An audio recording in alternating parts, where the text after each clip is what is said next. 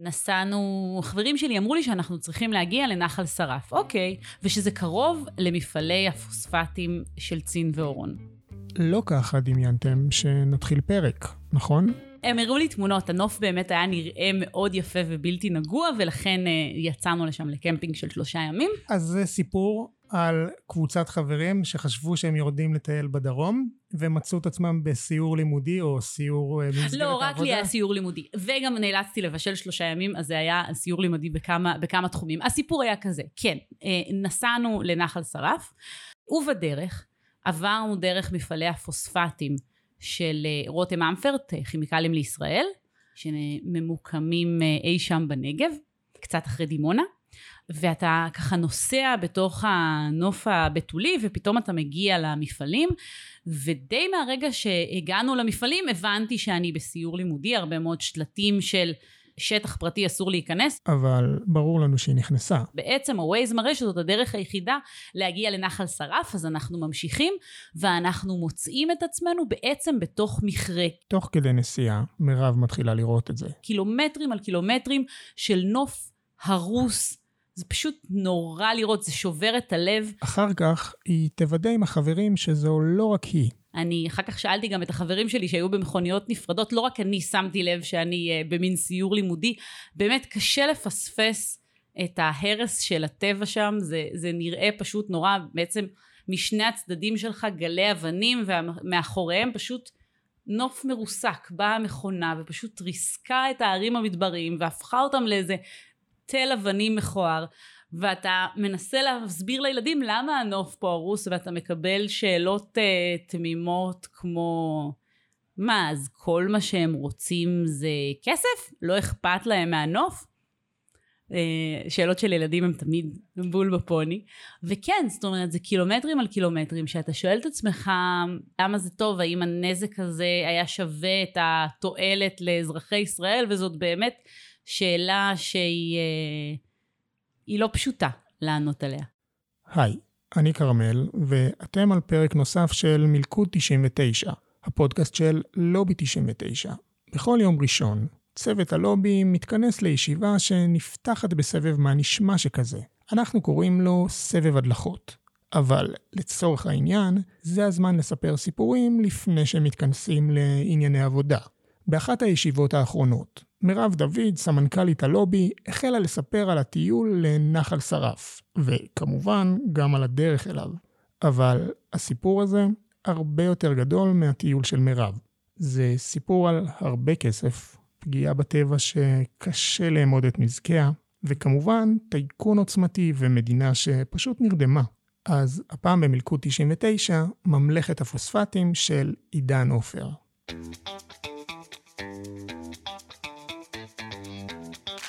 מלכוד תשעים ותשע, הון, שלטון ומה שביניהם.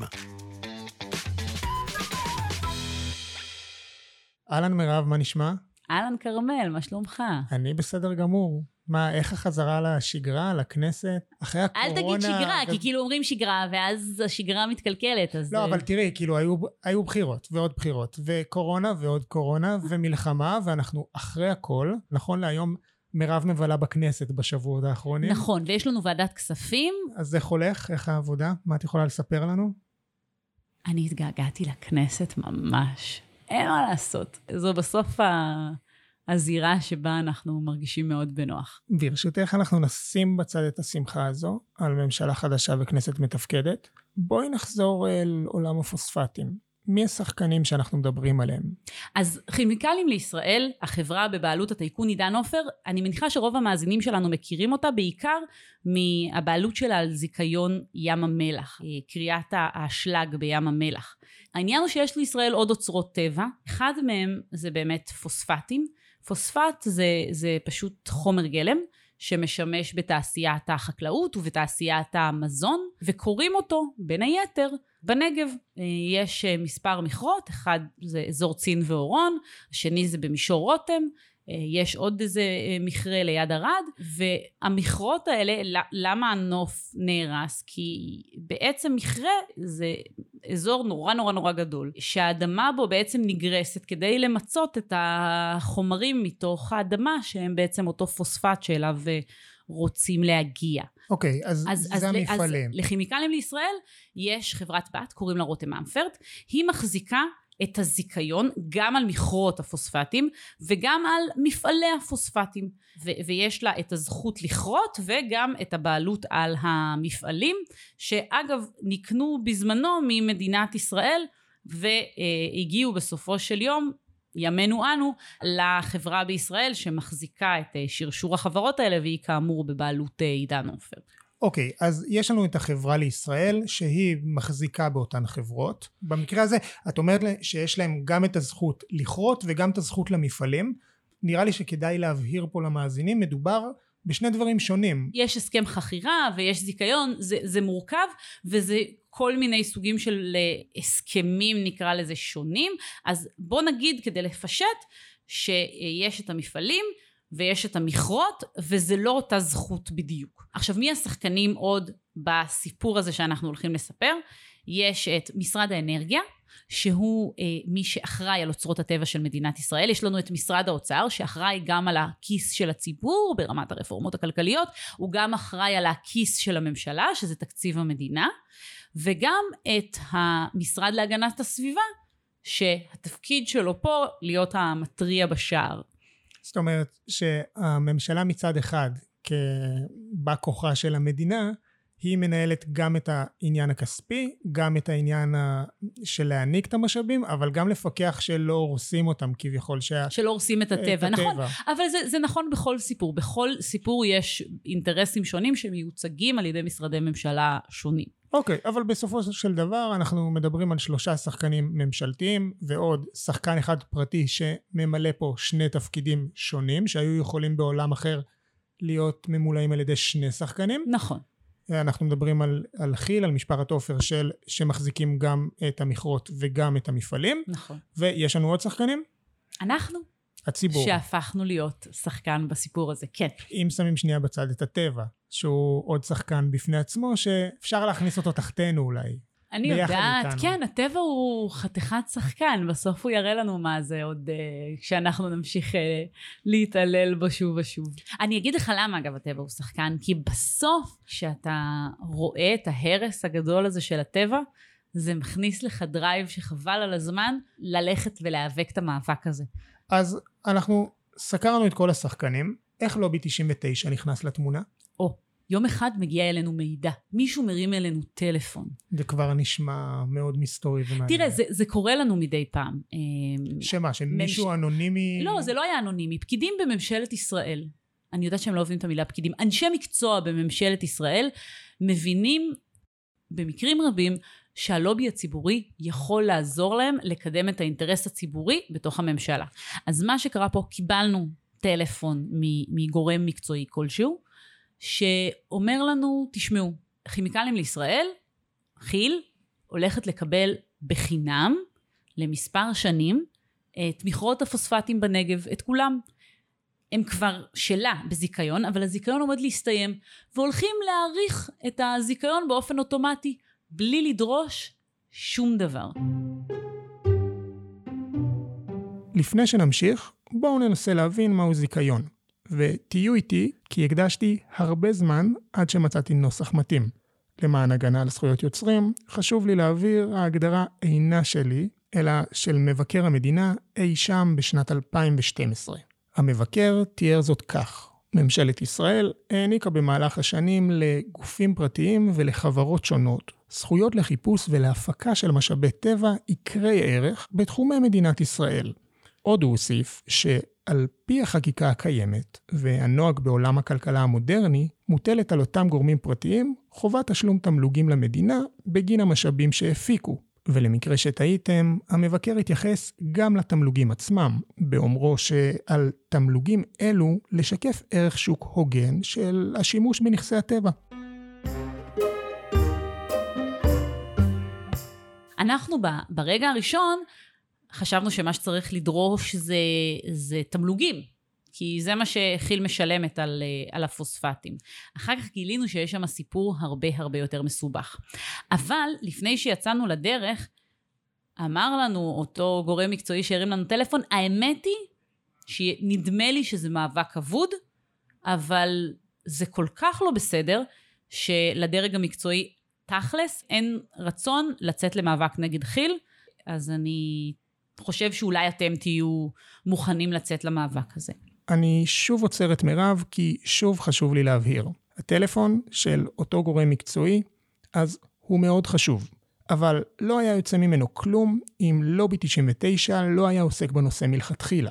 ב-אלפיים וחמש עשרה בחרו חברות וחברי לובי תשעים ותשע את התמלוגים ממשאבי הטבע, כנושא פעילות של צוות הלובי. חמש שנים אחר כך הם יוסיפו למערכה גם את המאבק בלוביסטים של המזהמים. ובגלל שכבר עצרתי לציין את זה, אז רק מוודא שאתם כבר חברים שלנו. אם אתן או אתם עדיין לא הצטרפתם ללובי תשעים ותשע, אז לא הבנתי למה אתם מחכים. כנסו ל-לובי תשעים ותשע נקודה או אר ג'י איי אל והצטרפו ממש עכשיו, או בסוף הפרק, תאמינו לי, לא תצטערו. ואנחנו יוצאים למאבק, ואנחנו מתחילים לבדוק, וניסינו להבין בעצם מה אנחנו רוצים. אז אמרתי קודם, הדבר הראשוני שחשבנו שצריך לדרוש מחיל, זה תמלוגים נוספים. ואחר כך הבנו שבעצם יש פה גם סיפור סביבתי מאוד עמוק. אני רגע אנסה להסביר למה הממשלה בכלל מעלה בדעתה, לתת אה, למספר שנים אוצר טבע בחינם לטייקון, שזה תכלס מה שהולך לקרות, אה, אלא אם כן נצליח לעצור את זה. הזיקיון למכרות הפוספטים נגמר השנה, אלפיים עשרים ואחת. הזיקיון למפעלים מסתיים רק ב-אלפיים עשרים וארבע. הממשלה רוצה להוציא למכרז את כל תעשיית הפוספטים ביחד ב-אלפיים עשרים וארבע.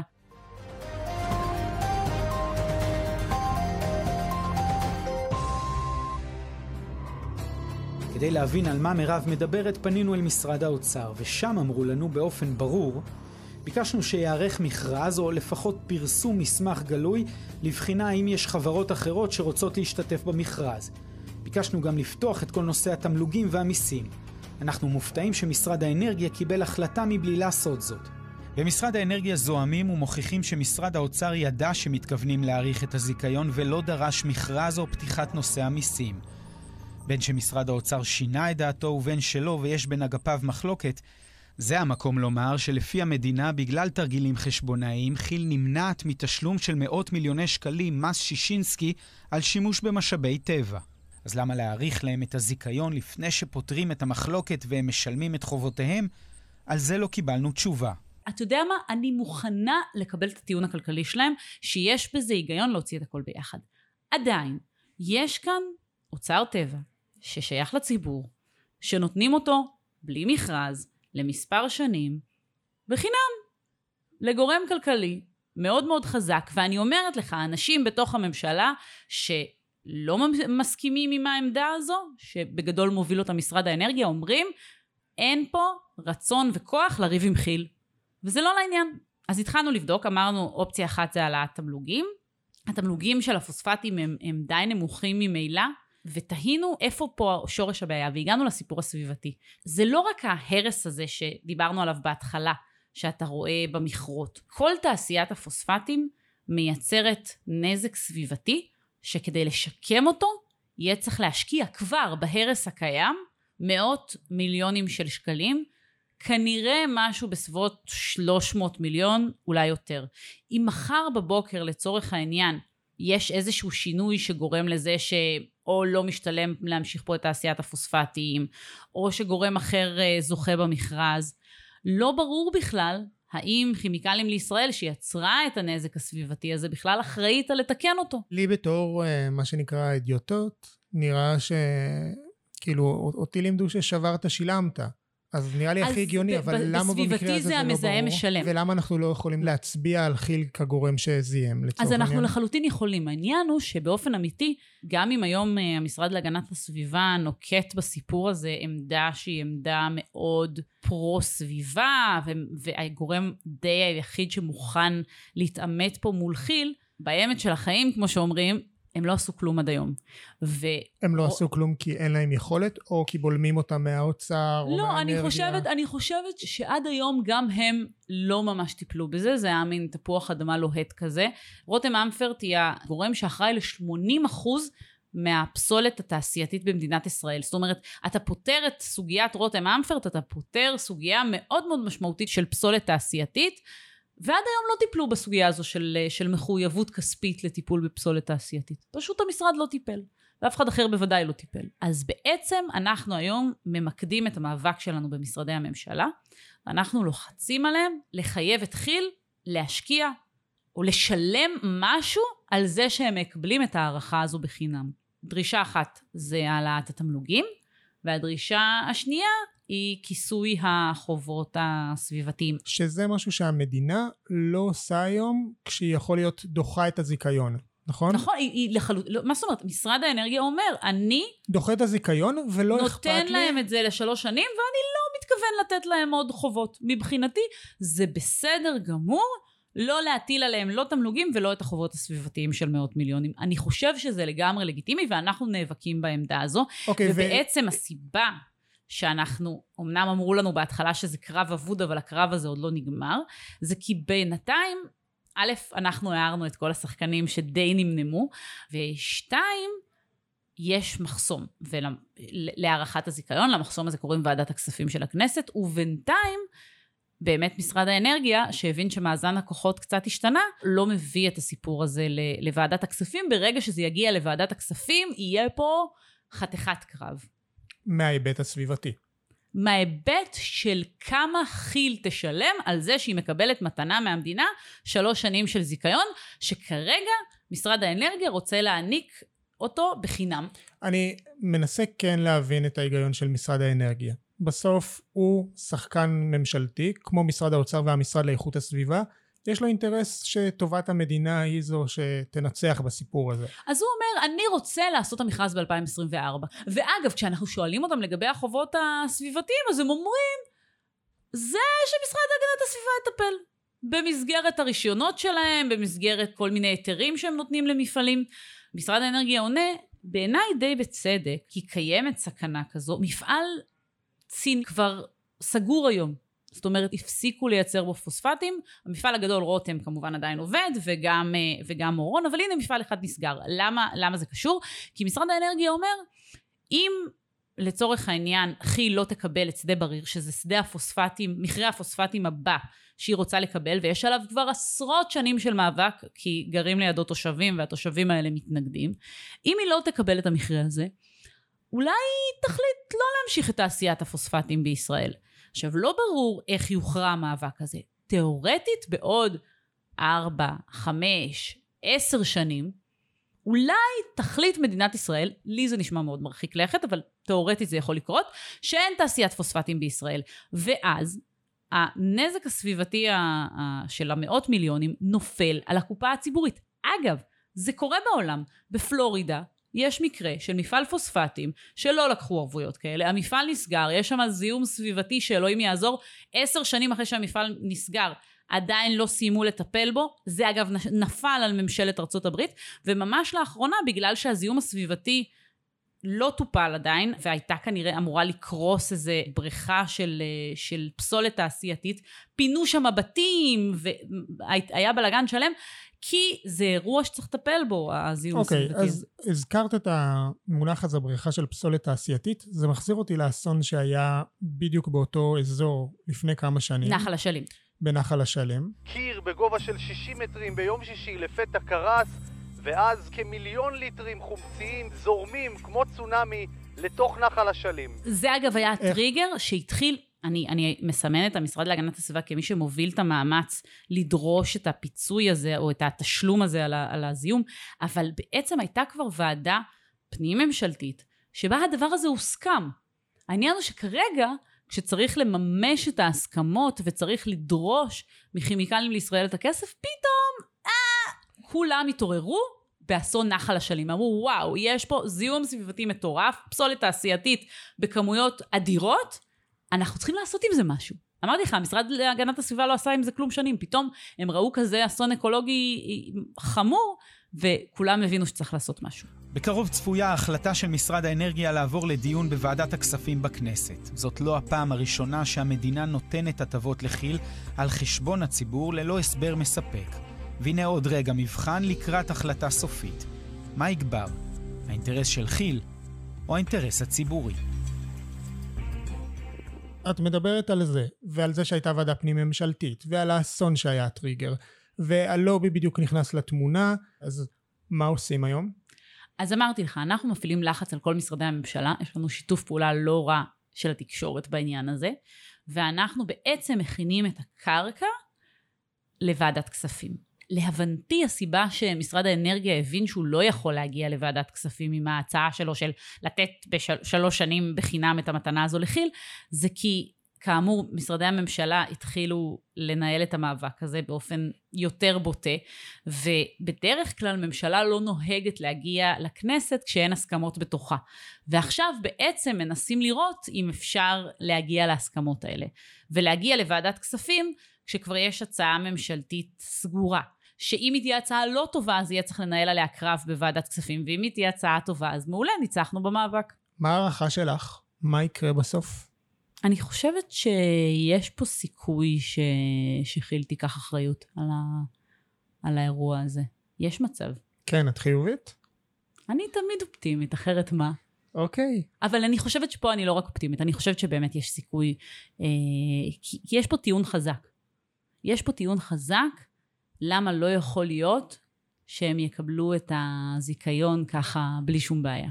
בתחושה שלי גם המשרד לאיכות הסביבה התעורר בשנים האחרונות. הוא עדיין משרד חלש, אבל באמת לפעמים אפשר לבוא ולהגיד, כאן צריך לשים את הגבול. ואני חושבת שהוא לא לגמרי לבד במאבק שלו, ואני חושבת שאפשר לשים פה, לשים פה גבול ולהגיד, חברים, עד כאן, כאילו יש פה מתנה לטייקון, ואין שום סיבה לתת אותה.